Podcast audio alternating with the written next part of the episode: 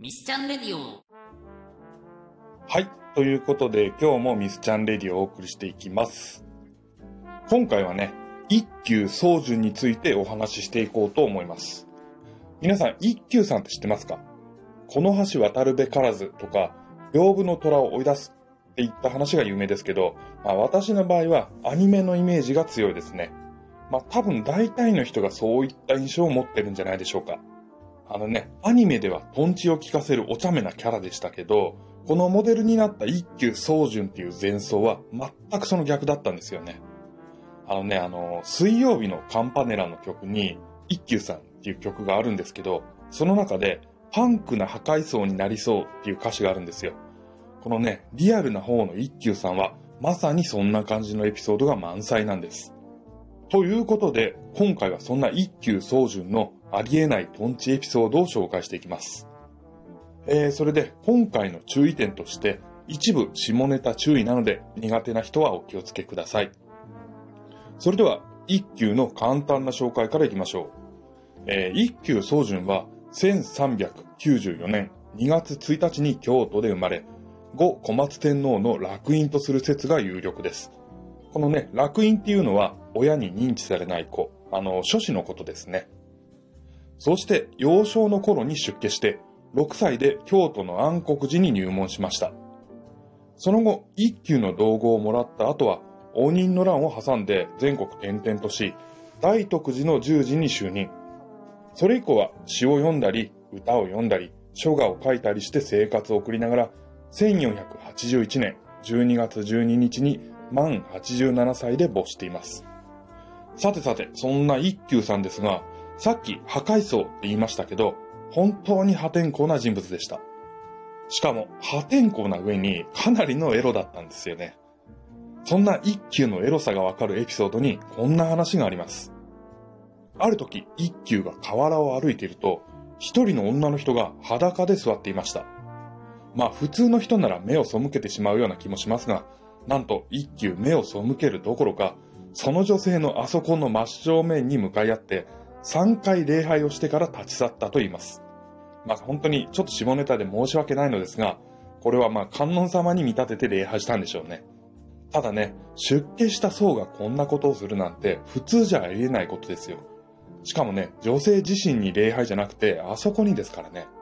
一休のね、この行動を見た人の中には、あいつ気が狂ったんじゃねえかって言った人もいたようですが、ほんとこれ、まさにその通りの行動ですよね。そしてね、また別のエピソードになりますけど、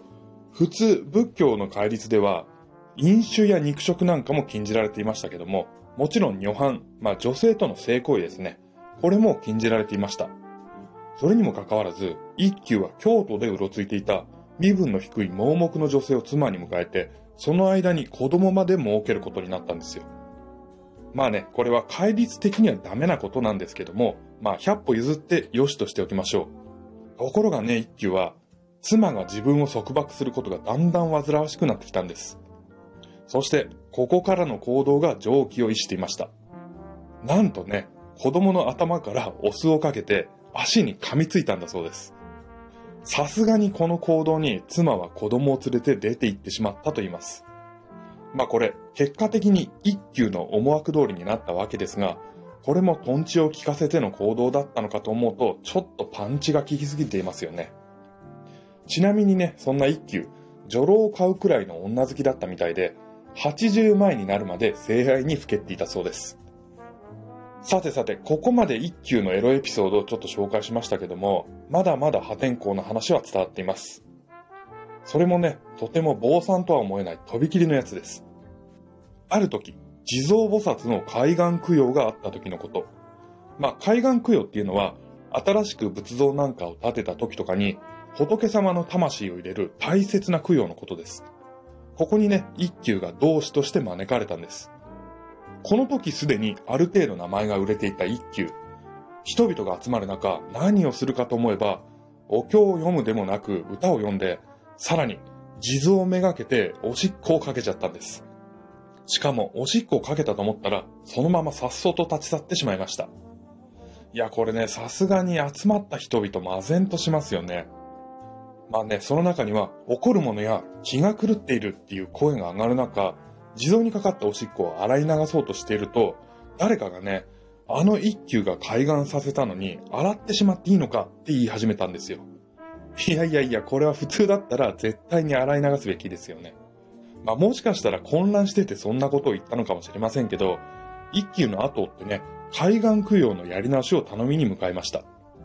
ここで一休、追ってきた人に対して、わざわざその必要はないと一言。さらにね、自分が今つけていたふんどしを外して、これを地蔵の首に巻いておけと手渡してきたんです。お地蔵さんに対してなかなかの罰当たりぶりですが、これが不思議なことに、一休に言われた通りにすると、それまでこの土地を悩ませていた奇病が消え失せたんだとか。ちなみにね、この話は三重県亀山市に伝わる昔話となっています。はい、まだまだ一級の破天荒エピソードは続きますよ。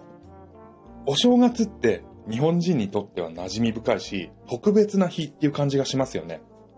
まあ、パンクな坊さん、一休も、ある年の元旦に人々の家を訪ね歩いていたと言います。ただね、この一休が手にしていたものは人間のドクロ。それを杖の先にくっつけて訪ね歩いてたんですよ。さすがに元旦からそんなことをされればぎょっとしますよね。一休は家々を訪ね回って、家の人が出てくると、ご用心、ご用心って大声で叫びまくりました。そこである人は一休に尋ねます。なんでめでたい正月に縁起でもないドクロを持っているんですかって。一休はね、その問いかけに、このドクロはめでたいものでしょ。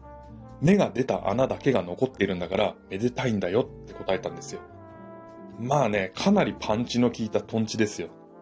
これ完全にダジャレなんですけど、実はこの気候も意味があってやっていたことだと言われています。これはね、正月から浮かれて油断しないように気をつけろという意味だったり、まあ、この気候によって当時の仏教の権威や形だけになったものを一揆は批判、風刺していたんだって伝わってます。まあ、警告や風刺にしても、やられた人からすればたまったもんじゃないですけどね。はい。ということで、一休のエピソードをお送りしましたが、その他にも破天荒エピソードはたくさんあります。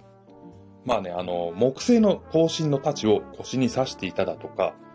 住職を務めた寺が嫌になって、魚屋か居酒屋か、娼婦のところにいますっていう書き置きを残してそこを出て行ったりだとか、まあ調べるとたくさん出てきます。ただね、こうしたものもさっき言った通り、一級なりの堕落した仏教に対しての批判や風刺であって、ちゃんと考えあっての行動だったんですね。まあ、こうした坊さんらしからぬ人間臭い行動があったからこそ、後々、一休をモデルにしたトンチ話がたくさん誕生したんです。というわけでお送りしました、一休宗純の破天荒エピソード。あのね、一休の臨終の言葉は、死にとうないっていうものだったらしく、まだまだ暴れ足りなかったのかなとも思ってしまいますが、そんな一休に興味を持ったら、ぜひぜひ自分でも調べてみてください。それでは今回はこの辺で、最後までお聴きいただきありがとうございました。それではまた次回お会いしましょう。